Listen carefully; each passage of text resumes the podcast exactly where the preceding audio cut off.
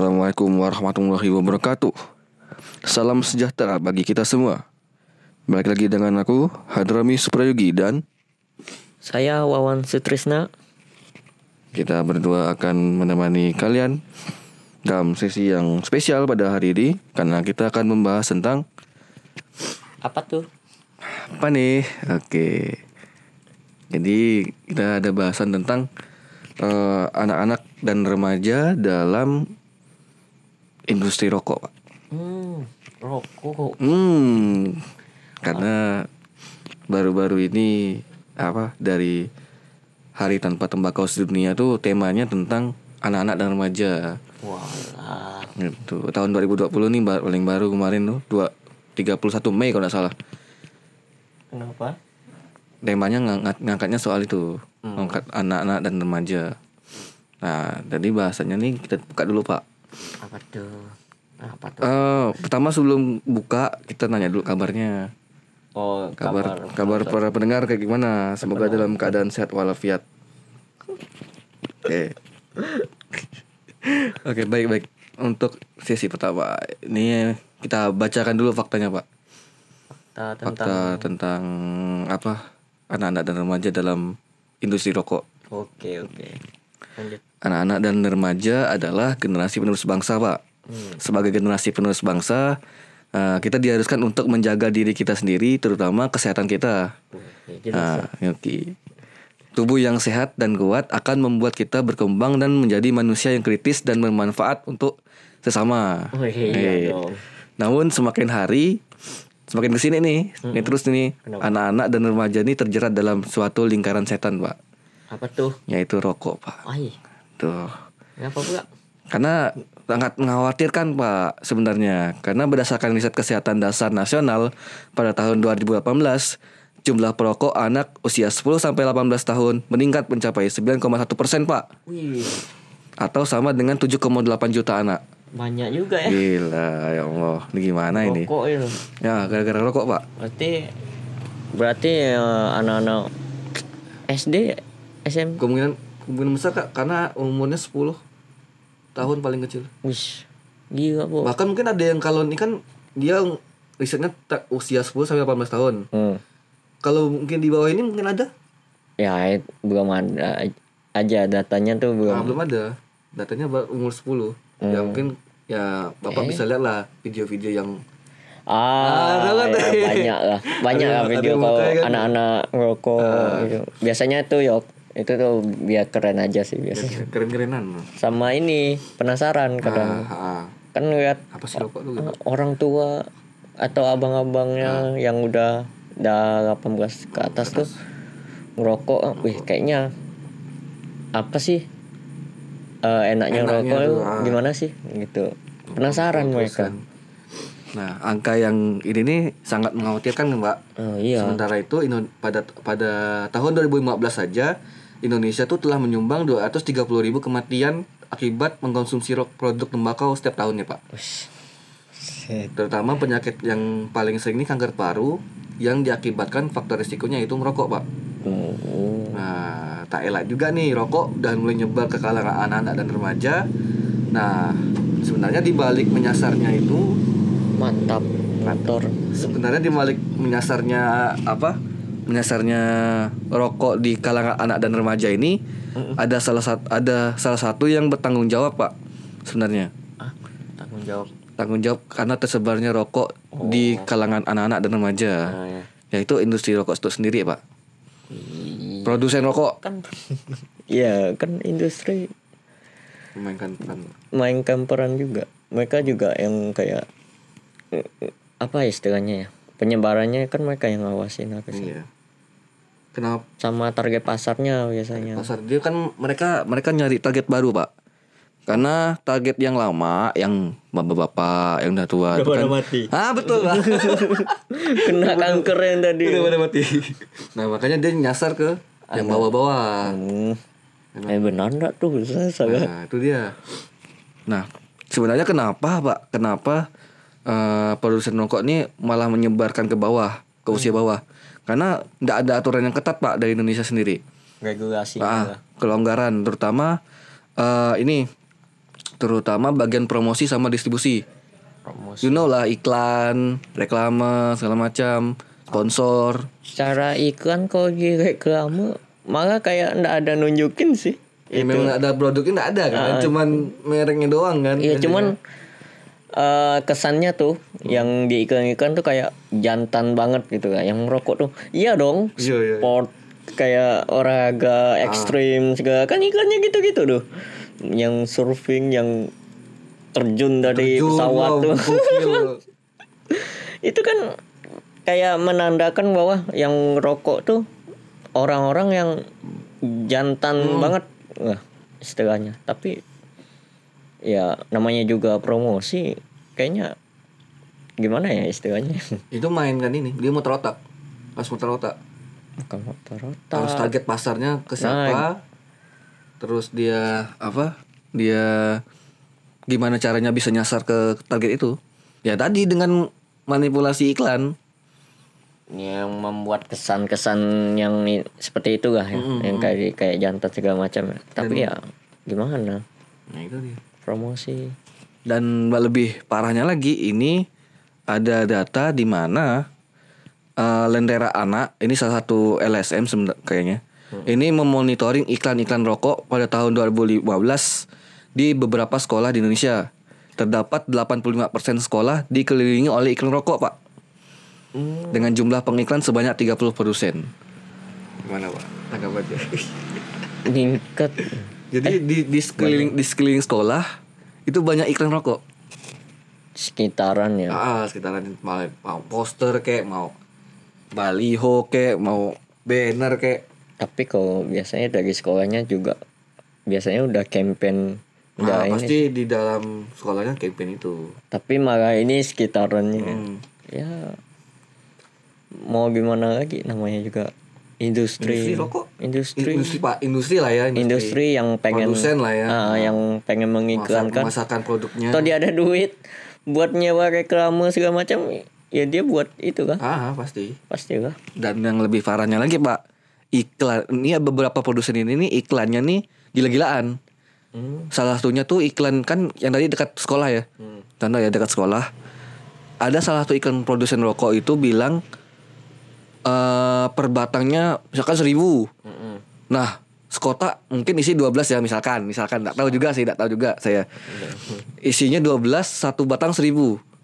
Orang apa anak-anak sekolah pasti bisa nyisikan uangnya buat beli itu, Pak. ah ya dari segi harga juga terjangkau lah untuk anak-anak itu ya. dia. Oh. Ini rokok-rokok murah. ada sih emang rokok rokok murah Makanya. cuman gimana ya yuk istilahnya dari sananya lagi ndak ngatur harganya segala macam Dengan kalau yang ngatur harga tuh biasa dari pasarnya Pas- atau dari regulasi Ka- ada regulasinya pasti. Cukai. Bea cukai. iya. oh iya kan cukai dia. kan dulu pernah ya apa kayak pengen dinaikkan harganya cuman kok turun lagi turun lagi atau gimana enggak kok Belum belum naik, belum naik. enggak derat enggak drastis Heeh. Nggak drastis deh nggak. naik naik kok kok dilihat di di, Itulah makanya. di apa toko-toko gitu. tapi ya itu masih terjangkau Jangkau masih. untuk anak-anak dan baik lagi biasa anak-anak perokok tuh ada sugestinya sendiri Jantan, Pak. jantan sama ini cari oh inspirasi Wah, aku tak bisa kerja. iya nggak ngerjain ini kau nggak sebat sebat sebat. sebat Orang Jawa bilang sebat lah, ada enggak? Jawa iya sebat lah. satu batang Sebat, betul lah. Oh. Santai. Ngom, ngom- nongkrong di sama kawan misalkan. Sebat dulu, Bro. Ah. mau pergi ke mana-mana sebat dulu nunggu Bawa kan. makan. habis makan sebat dulu. ya allah ya itulah rokok Bat, bat, bat. Baik. Sebat. Lama-lama jadi sobat anjir. sobat tidak iya sobat, sobat, sumpah. Nah, selanjutnya nih. Selain iklan tadi, iklan yang dekat sekolah. Nah, ada juga produsen rokok yang mengiklankan eh yang mensponsori kegiatan-kegiatan yang menarik untuk anak dan remaja, Pak. Kayak olahraga misalkan. Iya. Nah, salah satunya itu membuat beasiswa beasiswa olahraga. You know lah. Tahu. You know what I mean, Dad. Tapi tidak perlu disebut Ya, bukan? enggak perlu disebut. Kita cuma Kita bukan rahasia meng- Hmm. memberikan clue lah. Ah, udah tahu kok, sudah Tapi orang tahu. udah pada paham. Udah pada tahu. Hmm, udah tahu Kan sempat polemik. Iya, dilema emang. Ah, ah. Kalau aku pribadi masalah beasiswa nih emang kurang ajar emang. eh, kan dia emang ada duit segala macam. Makanya kan bagi-bagi beasiswa segala macam. Cuman baik lagi produk yang dia tawarkan tuh malah yang Produk beasiswanya lah ya. ah, bertentangan lah olahraga dengan rokok. Yang jelas-jelas kontradiktif. Walaupun katanya Apa? ah, ada yang bilang ah, ini enggak mau bukan bukan mana ya? Mereka juga enggak mengkonsumsi itu katanya. Iya, Ah. cuman kan secara tidak langsung Aneh, mempromosikan. Ah, ah, enggak secara langsung promosi itu. Weh, saya beasiswa Ini. dari ini.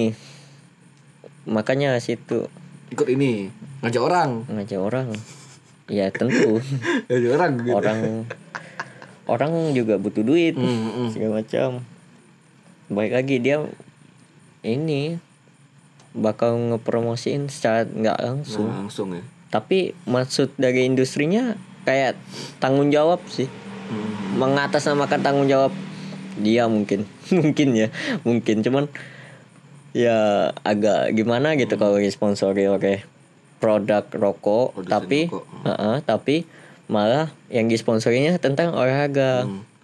Nah, Chandra Kirana yang merupakan dosen ilmu komunikasi FISIP Univers- Universitas Indonesia itu menjelaskan bahwa adanya politik tanam budi dari produsen rokok yang dilakukan eh yang yang gunanya untuk mengaburkan bahaya yang ada di dalam produknya, Pak. Melalui kegiatan positif tersebut. Hmm, Benar kan dia untuk menghilangkan citra yang negatif kan jatuhnya. Untuk oh kayak rokok gitu. Produsen produsen buat beasiswa yang positif. Mm-mm. untuk kegiatan apa pokoknya positif lah hasilnya nah tapi dalam artian dia tetap tetap produsen rokok produksi malah tetap nah eh secara apa ya secara produktivitasnya malah nambah bisa Hmm, nambah, bisa segala macam gitu nggak ada yang diubah cuman dia yang diubah cuman nambah nambah apa? Ada beasiswa segala macam. Ah, tapi kan ya balik lagi lah harusnya yang dikuatkan tuh regulasinya sih Hmm. kalau kita lihat kok. Aku nggak masalah kayak kayak ada beasiswa malah baik kan. Tapi balik lagi itu tuh ntar palingan ya secara itu yang dibetulin ya regulasi yang itu kan. Kalau beasiswa yuk orang Indonesia kan Ajar, masih masih pasti yang ajar. masih banyak yang kurang lah istilahnya lah yang butuh beasiswa segala macam itu bagus. Tapi ya baik emang agak ini balik lagi ke perspektif Perspektif sih kayak nih. kayak meng ini meng apa tadi? Menghasilkan bibit-bibit unggul atlet kan olahraga nih. Olahraga ya betul. ada juga yang beasiswa yang biasa juga ada. Heeh. beasiswa yang gul- yang pendidikan ada juga. Ya itu bagus bagus. Pokoknya tadi. Ya, cuman tadi. Oh. atas nama produk nah itu dia. rokok. Melabelkan rokok ya. Hmm. yang mem- yang dipermasalahkan kan itu kan. Karena secara tidak langsung mempromosikan secara tidak Secara langsung. langsung. berarti balik lagi ke orang yang ngelihatnya sih. Kalau aku pribadi nggak masalah. Salah yang dibetulkan ya tadi bagi regulasinya pokoknya. Oke selanjutnya adalah selain tadi media promosi segala macam sekarang kita lanjut ke media sosial pak. Media sosial. nah media sosial media sosial ini juga berpengaruh dalam menggandeng anak-anak dan remaja menjadi perokok pemu- pemula alasannya tuh sebenarnya simple. Media sosial di sini digunakan oleh industri rokok dengan menggait influencer muda dan sudah ditargetkan oleh produsen rokok itu sendiri. Dalam acara-acara besar yang diselenggarakan oleh produsen rokok, para influencer ini dengan umur yang sudah melebihi usia 18 tahun diminta untuk menghadiri ke- kegiatan tersebut dan membagikan foto-foto mereka pada saat acara tersebut dan men-share-nya di sosial media tagar yang menarik dan positif serta jumlah follower mereka yang mungkin saja yang masih anak-anak ataupun remaja membuat mereka beranggapan bahwa hal tersebut adalah positif. Jadi kayak nge-influence orang gitu loh buat ikut kegiatan ini gitu. bentar-bentar ini influencer yang dimaksud yang mana Ya I don't know, ba- banyak mungkin. ah banyak Banyak acara-acara yang bilang kayak gitu. Ini dat- datanya memang udah ada. Jujur aja aku kalau masa media sosial pribadi Karena belum ini, belum aduh, aduh, kayak- belum ini, belum terlalu diekspos. nah kalau media sosial tuh kan kalian misal anak-anak yang megang. Nah, anak-anak tuh mana boleh harusnya megang media sosial dulu. Yang ngatur itu harusnya lingkungan sekitarnya kayak orang tuanya abangnya kah? Ab- malah abangnya bukan ikut-ikutan. Juga. awalnya ikut. Tapi ya balik lagi kita nggak bisa nyalahin si anak-anaknya ke influence dari situ soalnya kan yang ngatur yang megang gadget, gadget gawainya itu kan orang tuanya yang punya hak untuk apa istilahnya ngatur itu gadget supaya ngakses media sosial yang yang positif, yang sesuai lah dari orang tuanya. Yang ngatur tuh harusnya orang tuanya. Kalau anak-anaknya ya namanya juga penasaran segala macam. itu dia. Kita nggak bisa nyalahin kalau misalnya lagi influencer yang diundang kan 18 tahun ke atas. Notabene udah dewasa lah secara umur. Walaupun followernya juga banyak. Itu ya itu baik, baik lagi kalau masalah follower itu Orang-orang yang yang ikutin dia takutnya menganggap hal itu adalah positif. Iya, kalau terinfluence ya balik lagi kalau memang dia anak-anak nih, anak-anak nih followersnya anak-anak. Yang bisa ngatur anak-anak kan orang tuanya. Sekitarnya lah, kayak om, bibinya. Tentunya. Hmm. Kalau yang masih abang-abang atau kakak-kakak, saya rasa yang udah 18 tahun paham nggak? Paham lah ya. Mm-mm. Tapi yang baik lagi kalau anak-anak bilang apa dia ngerasa bagus nih rokok nih wah keren nih rokok toh kalau nggak diawasin ya bakal lalai Los juga. sih. ada peranan inilah orang tua atau ya yang dewasa dari anak-anak makanya kita ndak ndak sekedar nyalahin dari pihak apa sih Hmm. Si mana yang perokok ini ya, industri rokok Nah makanya tadi kan industri juga sebenarnya apa ya? Mereka mutar otak gitu. iya nyari Mau nyari nyari apa nyari konsumen kan istilahnya. Hmm, Tadi udah di recap. Yang pertama ada iklan. iklan Iklannya dibuat positif. positif Iklannya olahraga, jantan, maco segala macam kan. Heeh. Yang kedua tadi itu eh iklan yang sekitaran sekolah. ya Nah itu bahaya juga sih. mm-mm. karena apa pun yang kita lihat kayak setiap hari ngelewatin lihat itu uh kayaknya kayak penasaran kayak oh ini Bagi gambarnya keren gitu kan. ah, eh, Gambar keren kan. Ikan apa nih? Ada pengaruh gambar lu. rok ikan apa nih Apa nih? oh rokok oh kalimatnya kan kata-kata kan biasa Ah, biasanya tuh. apa ya lupa oh kok ada gak kata-kata bagus quotes quotes mantap misalnya wah dari rokok ini oh coba Hmm. Biasanya bagaimana ya? Oh di toko ada. Oh ya beli. Nyoba satu. Sehari satu. Ah, kan tanya murah. iya. Udah habis itu selanjutnya tadi promosi beasiswa. masih beasiswa Yang tapi hal-hal yang positif, Mm-mm. olahraga, pendidikan segala macam. Nah, itu juga. Oh, parah juga sih. Di situ juga ada pengaruh. membuat dilema emang di Ah, situ makanya. Secara dia bagus bagus, Bagus, betul, tapi aduh produknya pak. Kontradiktif Yang yang terakhir tuh makai sosial med- sosial media. ya sosial media itu banyak sih yang kayak influencer. Mm-mm. kayaknya aku ada lah satu influencer. Eh enggak banyak lah. Banyak kok. Nah, kayak ngerokok nggak masalah. Kayak kayak ya asal ini tahu tempat mungkin kadang kan orang ngerokok tapi biasa mereka merokok pun enggak enggak ngiklankan di sosmednya. nggak secara langsung Enggak langsung. Ya, paling ya eh balik lagi apa gitu kan. yang influencer tuh kadang trickinya gitu dia yang ngelakuin malah dia yang kena Hmm.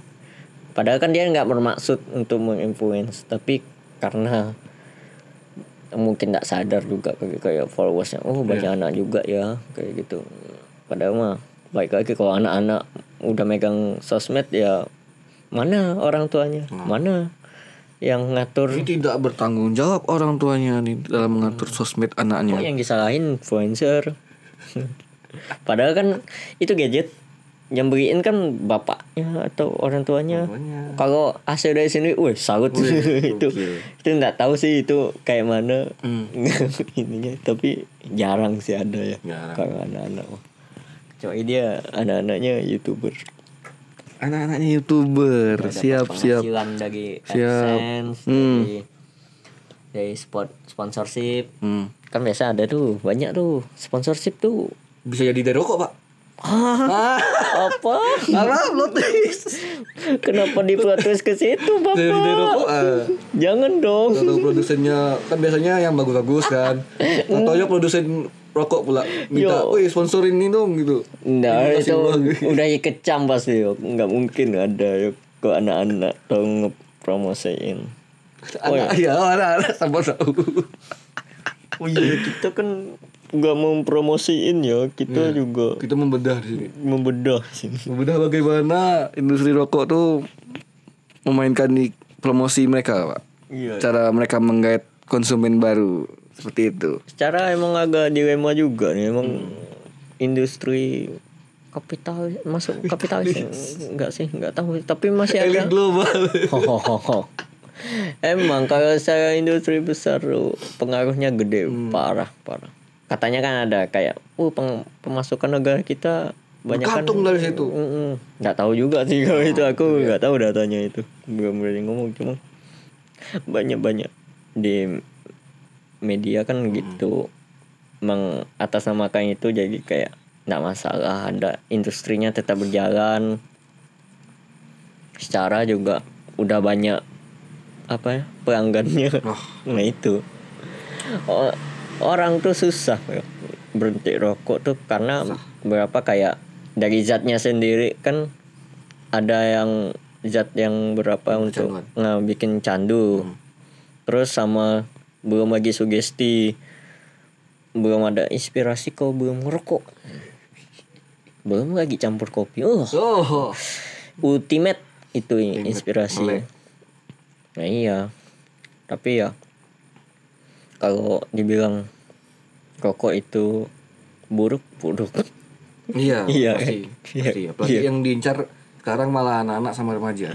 nggak tahu sih kena apa sih kayak yang tadi kan kita bilang kayak yang tua-tua udah pada ini Udah pada meninggal, Pak. I- iya sih sakit udah kena efeknya lah udah Efeknya. udah Ah, kelihatan takutnya efeknya malah anak-anak sama remaja yang diincar anak-anak ah remaja tuh kadang ngerasa oh masih muda kok kuat kuat. Wih. Ngerasa ini kan masih muda kan. Kalau belum nakal eh udah termasuk nakal ya kok Nah, kalau menurutku sih udah masuk akal. balik lagi sih perspektif orang sih. Kalau ah balik lagi sih, kalau kalau balik lagi. iya kenakal remaja. Ih ngerokok. Masuk. biasanya Dibahas di pelajaran-pelajaran sekolah, Pak. iya apanya? Kayak gini. Tapi yang kegiatan ininya, Pak, kegiatan merokoknya aja. ya kan larangan Ah, biasa. kan masuk ke pelajaran sekolah. stop eh no smoking area biasa kan di lingkungan sekolah tuh ada tuh tulisan tuh tapi kadang Bodo amat. enggak sih tahu tempat ya harusnya kalau para perokok nih pesan buat para perokok tuh kalau bisa tahu tempat Hmm.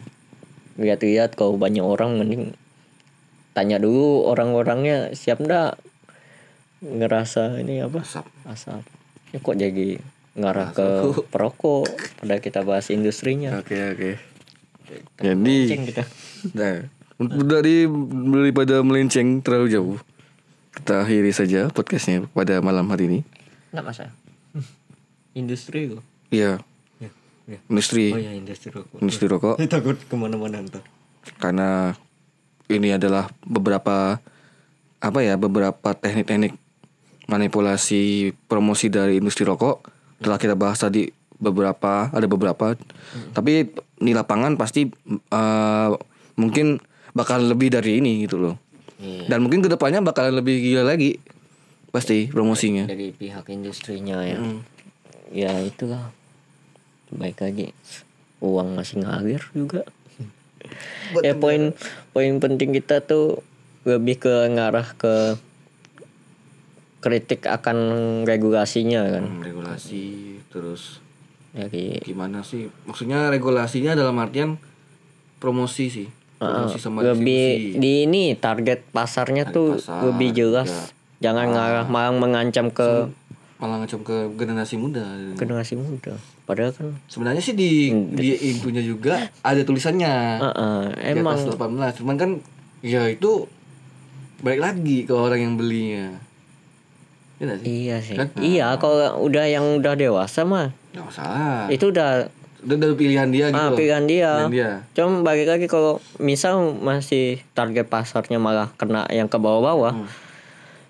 Ya kita rasa baik lagi ke regulasinya yuk. Lebih diperketat jangan gimana caranya ini produk si rokok ini Hmm. jangan sampai Menjamah. ah, menjamah ke anak-anak muda yang di bawah 18 tahun lah. Hmm. Kalau yang diam-diam mah bodo amat itu mah itu udah lu naudzubillah. yang diam-diam kan Susah. kita nggak tahu juga masalah diam-diam Ah, itu udah lah pilihannya yang jelas dari industri rokoknya nih sebisa mungkin men-set pasarnya tuh lebih mengkerucut lah lebih nggak bias istilahnya kalau masalah reklame segala macam kan kita tahu sendiri Masih orang banyak baca. Mm-mm. Banyak baca dan banyak lihat gitu kan. Oke. poin poin penting Poin pentingnya itulah ya. regulasi Baik. Terima kasih kepada para pendengar semuanya. Eh, semoga teman-teman semua teredukasi. Kali ini kali ini kita podcast mengedukasi. nanti tema di ininya tulis edukasi Edukasi. biasanya ini apa kita mah nggak ada ya? Enggak ada edukasi sama sekali. nggak ada gitu. cuma opini pribadi nah ini aja ada opini Ini ada opini, ini opini ada opini juga. ya tapi seenggaknya lebih terarah Juga. Baik. Terima kasih kepada para pendengar semua yang udah stay pada- sampai menit ini. Eh, ini kalimat terakhir apa eh, pesan terakhir podcast ini adalah bagian dari lomba yang diselengga- diselenggarakan oleh KBR yang berkolaborasi dengan Komnas Pengendalian Tembakau dan AJI Indonesia untuk mendukung Hari Tanpa Tembakau Sedunia pada tahun 2020 yang mengambil tema lindungi anak dan remaja dari manipulasi industri rokok. Aku adalah Miss Prayogi, host Iseng Podcast dan saya co-host Wawan Sutrisna undur diri dulu. Terima kasih. Wassalamualaikum warahmatullahi wabarakatuh. Waalaikumsalam warahmatullahi wabarakatuh Wih mantap dah 20